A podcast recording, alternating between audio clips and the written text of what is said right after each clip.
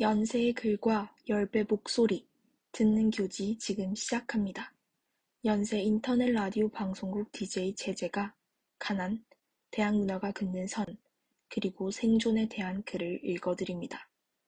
차상위 계층으로 연세대에서 살아남기 편집위원 유자 괄호 열고 ZYOUZA3 골뱅이 GMAIL com 괄호 닫고 드디어 졸업 휴학 1년을 포함한 총 5년간의 대학 생활이 드디어 끝을 맞이했다. 이 글이 발행될 3월이면 재학생도 수료생도 아닌 졸업생으로 연세대학교 전산에 기록될 생각을 하니 신이 난다. 나는 주변 동기들보다 조금 더 치열하게 대학 생활을 보냈다. 그 첫 번째 이유는 내가 국가에서 지정한 복지 대상자인 차상위 계층이기 때문이었다. 차상위 계층이란 기초생활수급 대상자는 아니지만 소득 인정액이 중위소득 100분의 50 이하인 계층을 의미한다. 두 번째 이유는 대학에서 만난 사람들 대부분이 나와는 다른 배경을 가진 중산층이기 때문이었다. 연세대학교 학생은 대개 돈이 많다. 2018년 1학기 연세대학교 재학생 중 국가장학금을 신청한 학생은 43%로 그중 약 40%가 고소득에 속하는 9에서 10분위 학생이었다. 국가장학금을 신청하지 않은 학생의 대부분이 장학금 지원이 필요 없거나 본인 가구 소득이 9에서 10분위에 속한다는 것을 확실히 아는 학생이라는 점을 고려해 보면 고소득자의 비율은 훨씬 높아진다. 국가장학금 미신청자를 모두 고소득자라고 가정한다면 연세대학교 내 고소득자의 비율은 75%에 육박한다. 반면 국가장학금을 신청한 학생 중 기초생활수급자 또는 차상위 계층에 해당하는 학생의 비율은 7%로 이는 전체 학생 중 약 2.85%에 불과한 수치이다. 거칠게 요약하자면 연세대학교 학생 2명 중 1명은 국가 장학금을 신청할 필요가 없다. 국가 장학금을 신청하더라도 소득이 높아 장학금 지원을 받지 않는 학생이 그중 또 반이다. 한국장학재단에서 시행하는 교육을 받기 귀찮다며 투덜대는 나에게 그게 뭔데? 라며 의아한 눈빛을 보냈던 내 주변의 친구들도 연세대에선 특별한 케이스가 아니다. 이런 연세대를 무사히 졸업하기 위해 나는 생활비 대출을 받고 아르바이트를 하고 각종 장학금을 얻기 위해 수십 장의 자기소개서를 써왔다. 그 순간을 살아내며 느낀 점과 미리 알았다면 좋았을 내용을 이 글에 정리해 보았다. 연세대, 괄호 열고, 급 나누기, 괄호 닫고, 문화. 대학에 입학하면 을에 그렇듯 나누는 대화가 있다. 이름, 나이, 살던 지역을 당연하단 듯이 얘기하면 다니던 고등학교 얘기가 나오고 종종 응시했던 입학 전형부터 수능 점수까지 대화의 주제가 된다. 나는 연세대학교에 논술 전형으로 합격했다. 수능도 잘 본 편이다. 내 수능 점수를 듣더니 수시 납치를 당한 것 아니냐며 호들갑 떠는 동기를 보며 만약 내가 고른 기회 전형으로 연세대에 합격했다면 그가 어떤 반응을 보였을지 생각하곤 했다. 입학 초반 나누는 대화에는 입시 결과에 대한 서열과 평가가 은연중에 드러난다. 가장 실력 있고 공정하다고 인식되는 전형은 순수하게 수능 점수로 들어온 정시, 그 다음은 수시, 그 중에서 가장 나중은 배려를 받아 들어온 사회 배려자 혹은 고른 기회 전형이다. 학내 커뮤니티에는 전형과 학과별로 급을 나누고 사회 배려자를 폄하하는 익명 글이 종종 올라왔다. 대학에서 시간을 보내면서 입시 전형으로 묘하게 급을 나누던 초반의 분위기는 점점 사그라들었다. 그러나 특목고와 자사고 출신 학생들의 친목과 네트워크가 존재했고 수도권 출신과 지방 출신의 배경이 나뉘었다. 그마저도 학년이 오르고 각자 나름의 길을 찾아가며 희미해졌지만 일학년 무렵 동기들과 어울리며 연세대의 정상, 부침표, 주류에 나는 포함될 수 없음을 알았다. 수도권, 빗금, 특목고, 빗금, 중산층이 연세대 학생의 기본값이고 이에 조금씩 어긋난 사람들은 묘한 소외감을 느낀다. 송도에는 자사고, 가운데점, 특목고, 고등학교 졸업생의 연세대학교 입학을 축하한다는 현수막이 그들의 이름과 함께 곳곳에 걸렸다. 오티나 세터와 같은 학기 초 행사에서 같은 고등학교를 나온 선배나 동기들이 삼삼오오 모여 이야기를 나누는 모습을 심심찮게 볼 수 있었다.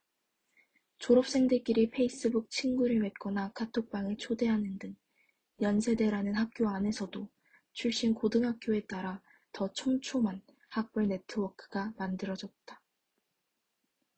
다행히 나는 낯을 가리지 않는 성격으로 동기, 가우뜬점, 선배와 쉽게 친해졌고 대학 생활에 사소하지만 유용한 여러 정보를 얻을 수 있었다. 그러나 친밀함을 유지하기 위한 비용은 생각보다 높았다.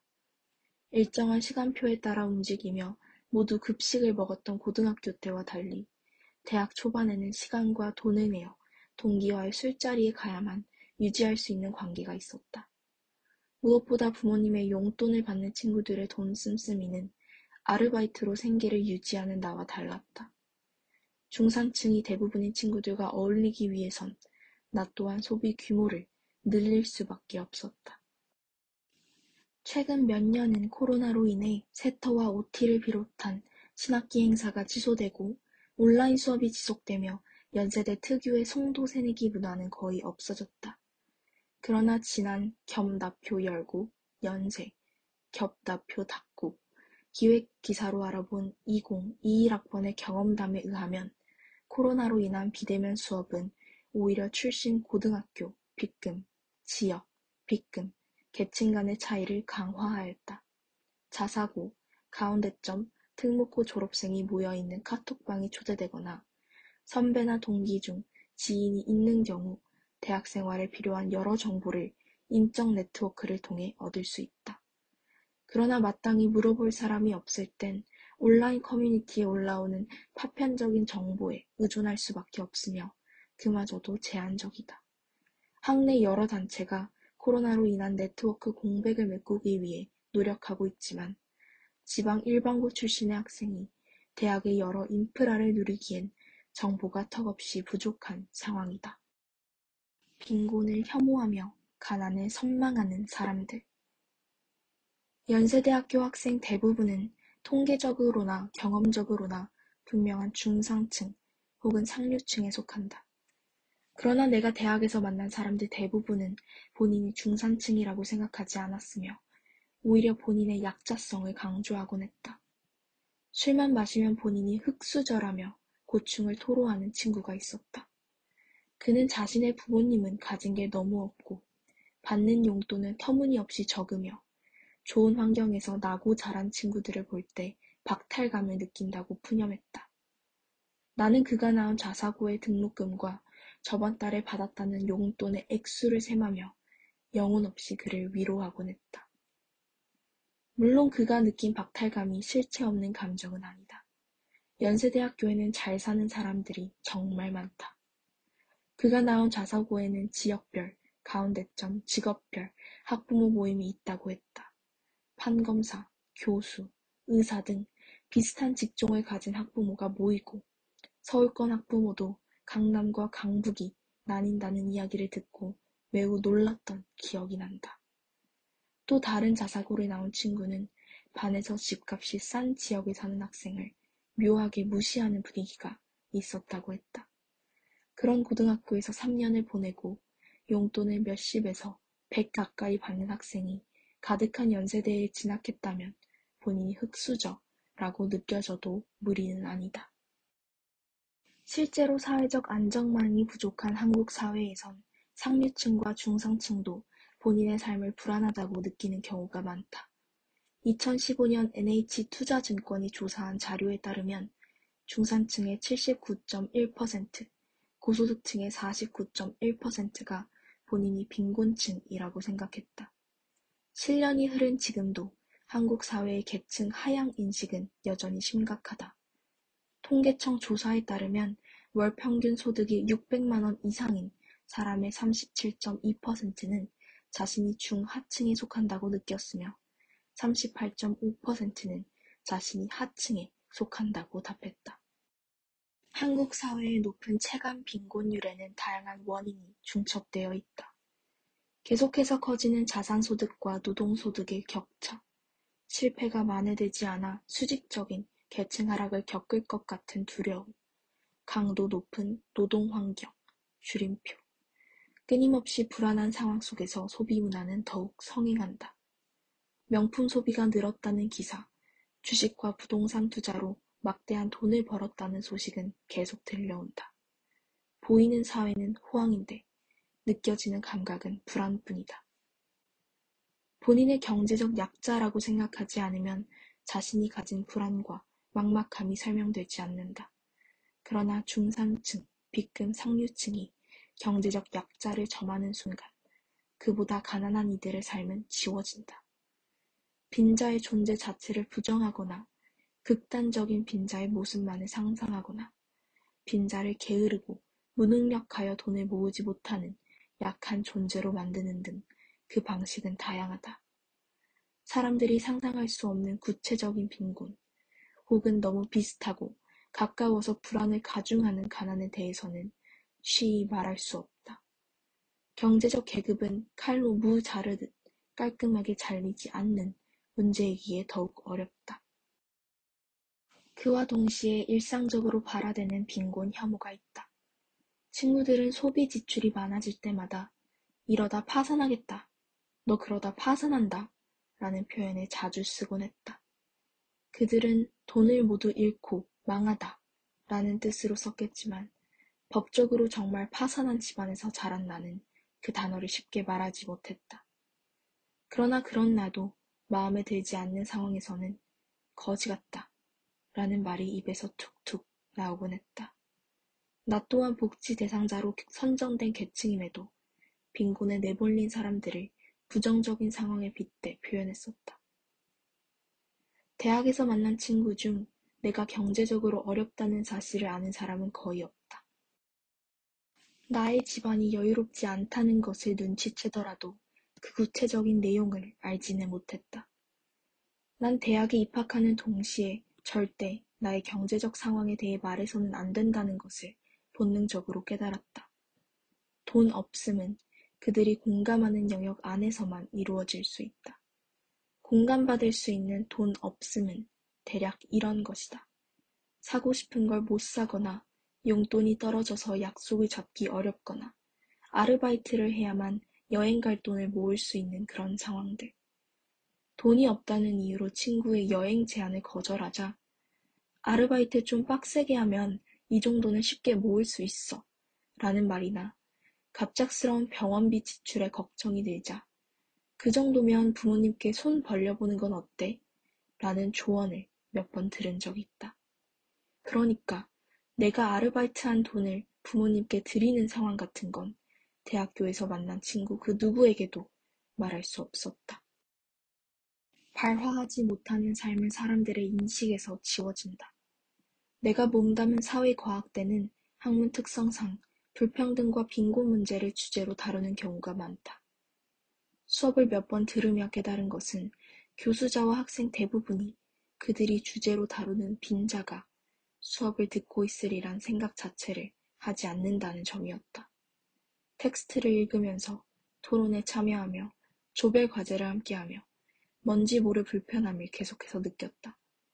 차상위 계층 혹은 기초생활수급자는 연구 대상으로서 그어진 선 너머에 있었다. 나는 선 안쪽에서 그들을 완벽하게 타자화하여 나누는 이야기에 끼어들어 해석되고 가공된 형태로 나의 삶을 바라봐야 했다.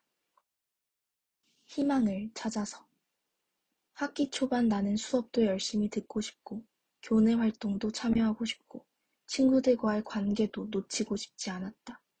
그러나 비싼 과외를 하며 돈을 번다고 해도 대학 생활을 즐기기엔 시간과 돈이 절대적으로 부족했다. 연세대라는 이름으로 구한 고액과의 대부분은 가족에게 보내야 했고 돈을 버느라 학교 일에 소홀한 상황이 반복되었다. 그러면 다시 비싼 등록금을 낭비하고 있다는 죄책감에 시달렸다. 3월 한 달을 눈, 코, 뜰 새 없이 바쁘게 보냈던 나는 결국 4월에 큰 무기력과 우울함에 빠졌다. 무기력과 우울함의 기저에는 평생 가난을 벗어나지 못한다는 체념이 있었다. 만약 이렇게 살다가 어찌어찌 졸업해도 달라지는 게 별로 없을 것 같았다. 노후 준비가 되지 않은 부모님을 모셔야 하고 매달 월세도 내가 부담해야 할 텐데 집도 없고 차도 없고 하다못해 자취할 보증금조차 없는 상황에서 연세대 졸업하고 취직한다고 해서 극적인 변화가 생길 리 없다. 그런 생각으로 하루하루를 살아가기가 너무 힘들었다. 도무지 시간표를 지킬 자신이 없어 수업 두 개를 철회했다. 과외도 잘린 후에는 송도 기숙사의 침대에 누워 천장만 바라보곤 했다. 그 시기를 지나올 수 있었던 건 우연한 도움이 있었기에 가능했다. 운이 좋게도 면담 후 교수님의 추천으로 생활비 장학금을 받았다. 교수님께서는 내가 경제적 이유로 너무 큰 부담을 느끼지 않았으면 좋겠다는 말씀과 함께 힘든 시기일수록 일상의 관성을 지켜야 한다고 조언해 주셨다. 당시 나는 새로운 아르바이트를 구할 엄두도 내지 못하고 있었기에 무력하게 누워 있어도 당장은 쓸 수 있는 돈이 있다는 게 큰 안심이었다. 돈에 쫓기지 않는 기분은 삶에 여러 변화를 가져왔다. 평소에 가지 못했던 도서관에 가서 책을 읽고 햇빛 아래 산책하는 시간도 늘었다. 도서관에 붙어 있는 최우수상 상금 50만원 이라는 문구에 이끌려 학교에서 주최하는 프레젠테이션 대회에 친구와 함께 지원했다. 책을 읽고 글을 쓰고 발표하는 과정은 재미있었다. 무엇보다 내가 스스로 선택해서 시작한 활동이라는 감각이 컸다. 최우수상을 받아 팀원과 나눠 가진 상금 25만 원은 들인 시간에 비해선 적은 액수였지만 시간 낭비라는 생각이 전혀 들지 않았다. 당시의 경험으로 대학 생활을 어떻게 보내면 좋을지 어렴풋이 알 수 있었다. 그렇다고 내가 무슨 엄청난 깨달음을 얻고 고난과 역경을 모두 우연하게 넘긴 건 아니었다. 남은 대학 생활도 순탄치 않기는 마찬가지였다. 받은 생활비 장학금의 대부분을 부모님께 드리고 교환학생을 가고 싶어 휴학한 후 아르바이트를 두세 개씩 뛰어 모은 돈을 가족에게 보내야 할 때는 정말 울고 싶었다. 다른 친구들은 학원도 가고 스펙도 쌓고 여행도 다니는데 나만 발목이 붙잡힌 것 같았다. 그래도 뭐 어쩌겠는가. 그저 해야만 하는 일을 했다. 여전히 돈은 없고 일상은 눈코 뜰 새 없이 바빴다. 그래도 괜찮았다. 밝은 미래가 보였다든가 상황이 변화하리란 믿음이 생긴 건 아니었다. 그냥 괜찮았다. 삶은 불안하고 앞은 막막했지만 살아갈 수 있었다. 변화가 있으리라는 믿음보다는 이런 나도 어찌어찌 살아간다는 것. 깜깜하기만 했던 시기를 지나왔다는 것. 나에게는 그게 희망이었다.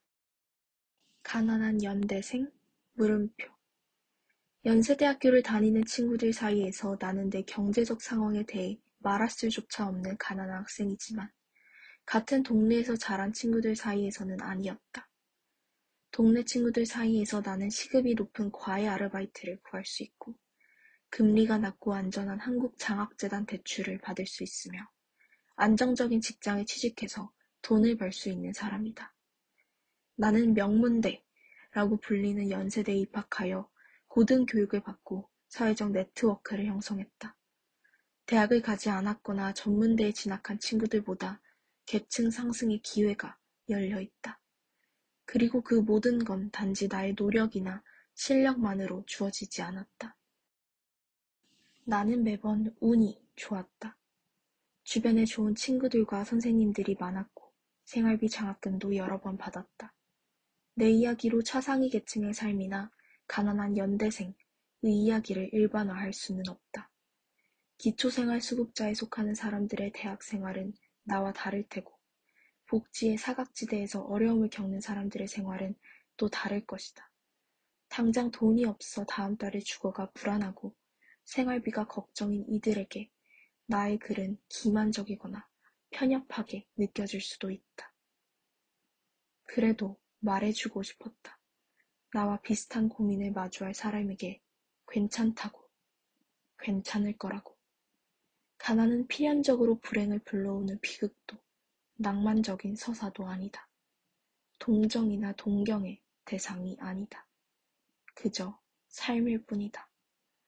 여러 가지 불안으로 삶이 통째로 흔들리는 경험을 할지라도 당신의 삶이 계속되길 바란다. 그것이 내가 차상위 계층으로 연세대학교에서 5년을 보내며 살아가는 방식이었다. 대가로 열고, 부록, 대가로 닫고, 연세대에서 살아남기 가이드. 이제 내가 대학 생활을 보내며 얻은 몇 가지 팁을 이야기해보고자 한다. 여러 이유로 보호자에게 경제적 지원을 받기 어려운 사람에게 도움을 줄 수 있는 내용을 정리했다. 예산 세우기. 본인이 모든 생활비와 학비를 스스로 충당해야 하는 사람이라면 1년 예산 계획을 세우는 것이 무엇보다 중요하다. 자잘하게 나가는 생활비보다 끔찍하게 나가는 주거비와 병원비 등이 더 큰 부담이기 때문이다. 1년 단위로 달마다 빠져나가는 고정비와 생활비를 체크하고 시기에 맞게 돈을 마련하기 위한 계획을 세워야 한다. 이를 위해선 학기와 방학의 예산을 다르게 설정하는 것이 좋다. 나는 시간을 많이 낼 수 있는 방학에 기숙사비와 같은 큰 돈을 모으고 학기 중에는 다달이 빠져나가는 생활비만을 벌었다. 생활비 연 단위 예산을 세워 큰 돈이 빠져나가는 시기를 관리했다면 월 단위 혹은 주 단위로 예산을 구체적으로 세운 후 매일 가계부를 작성하며 지출을 확인한다. 항목별로 대략적인 지출 목표를 정하고 초과한 지출 항목이 무엇인지 확인하며 생활비를 관리하면 도움이 된다. 나는 지출 비율이 높은 식비는 식사비, 빚금 재료비, 외식비, 간식, 등 구체적인 항목으로 나누었으며 코로나로 인해 비대면 상황이 지속되었을 땐 카페 지출을 따로 떼어 관리했다. 교목실에서 진행하는 점심 나눔을 신청하면 식비 절약에 큰 도움을 받을 수 있다. 점심 나눔은 대략 학기 시작 한 달 전에 신청을 받으며 온라인 생협 서품권 혹은 생활비 장학금의 형태로 식권을 지급한다. 한국장학재단의 생활비 대출도 고려해 볼 만한 선택지이다. 소득 분위에 따라 취업 후 상환 대출이 가능하며 학기당 최대 150만 원을 대출할 수 있다. 예산을 세웠는데 수입보다 필수 지출이 확연히 큰 상황일 때, 아르바이트에서 잘려 갑자기 수입이 끊겼을 때, 갑작스럽게 돈이 필요할 때 이용한다면 큰 도움이 된다. 다만 대출 신청 및 실행 기간이 정해져 있으며 주말과 공휴일에는 신청이 불가하므로 미리 일정을 확인해야 한다.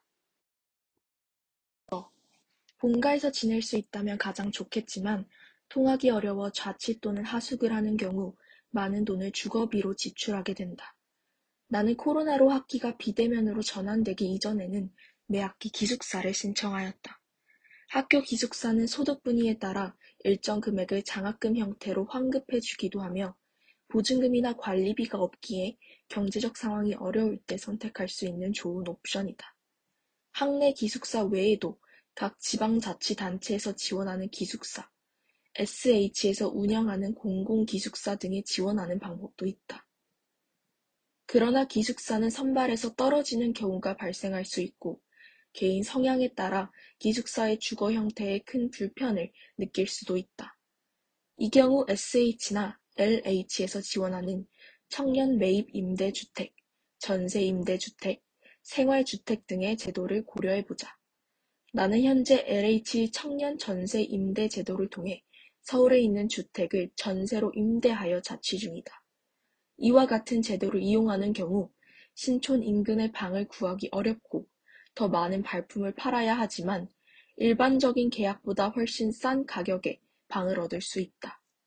정보를 얻기 어렵다면 연세대학교 주거 상담 플랫폼 집보샘의 상담 서비스를 이용해 보는 것도 방법이다.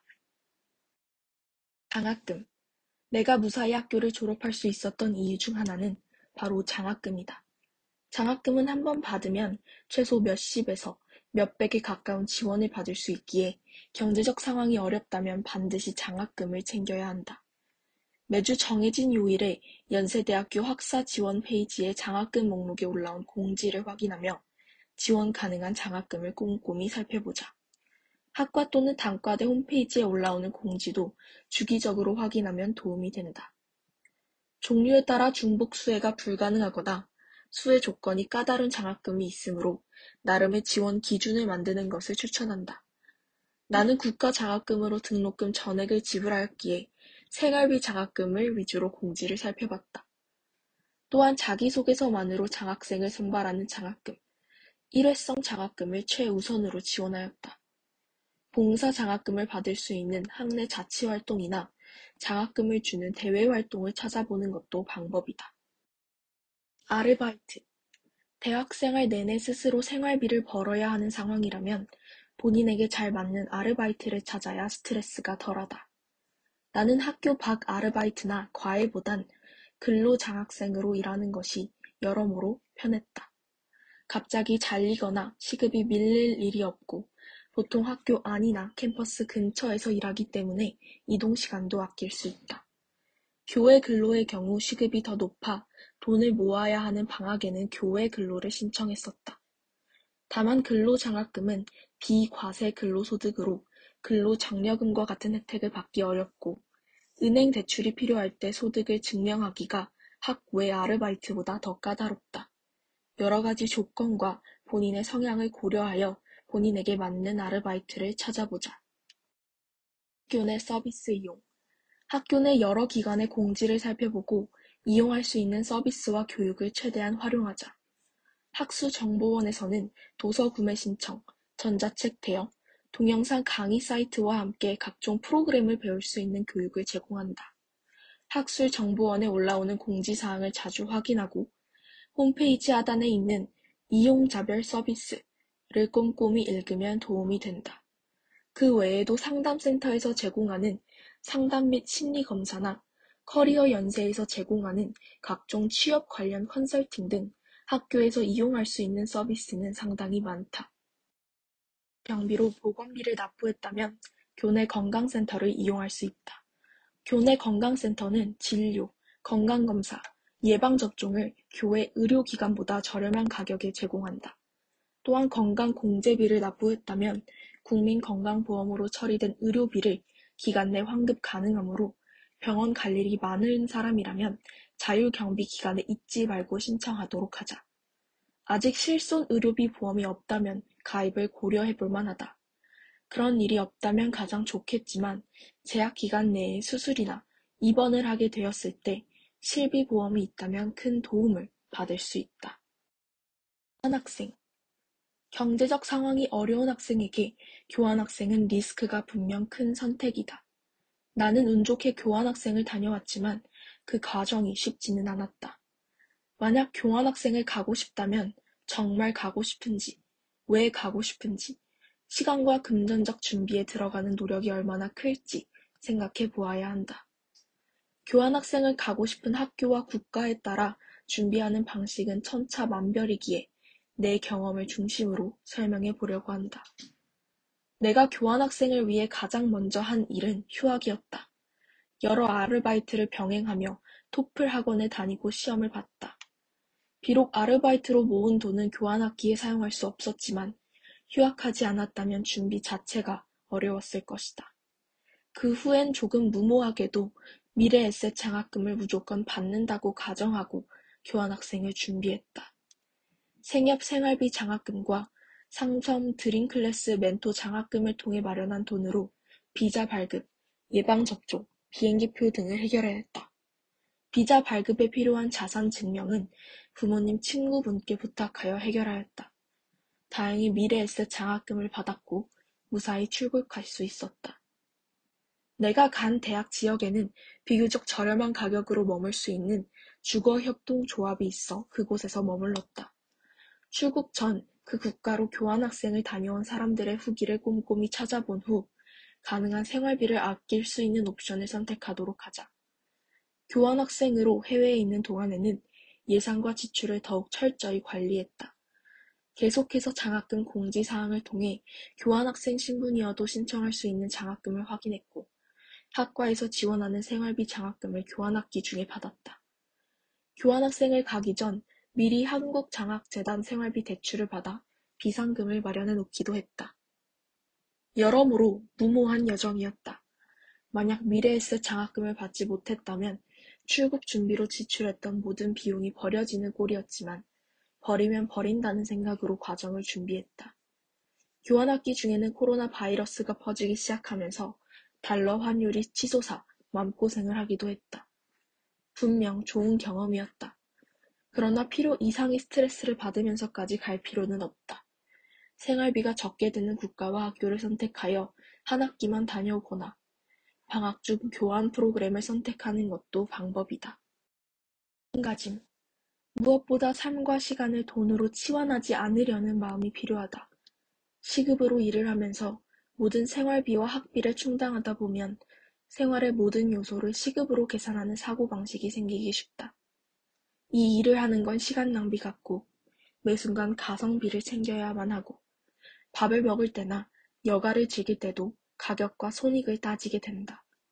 그런 사고에서 벗어나는 건 쉽지 않지만 의식적으로라도 지원하려는 시도가 필요하다. 나의 경우 명상을 하는 게 큰 도움이 되었다. 내가 쓰러지면 모든 게 말짱 도루묵이라는 생각으로 휴식에 너무 각박하게 굴지 말고 때로는 엄살도 부리자. 당신은 이미 충분히 잘하고 있다.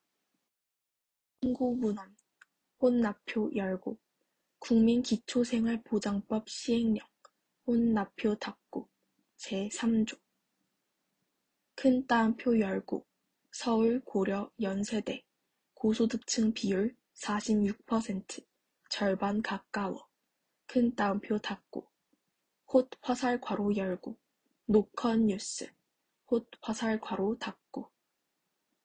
큰 따옴표 열고 부모 재력이 자녀 학력으로 서울 고려 연세대생 고소득층 비율 46%큰 따옴표 닫고 홑 화살 괄호 열고 미디어 내일 N 홑 화살 괄호 닫고 연세 편집위원회 겹 나표 열고 연세 견 나표 닫고 127호 큰 따옴표 돼 가로 열고 학내 기획 돼 가로 닫고 장벽 없는 비대면 대학을 위해 큰 따옴표 닫고 큰 따옴표 열고 고소득층 절반 나도 빈곤층 사회 안전망 부족해 많이 벌어도 불안 큰 따옴표 닫고 홑 화살 괄호 열고 경향신문 홑 화살 괄호 닫고 호동필 혼 나표 열고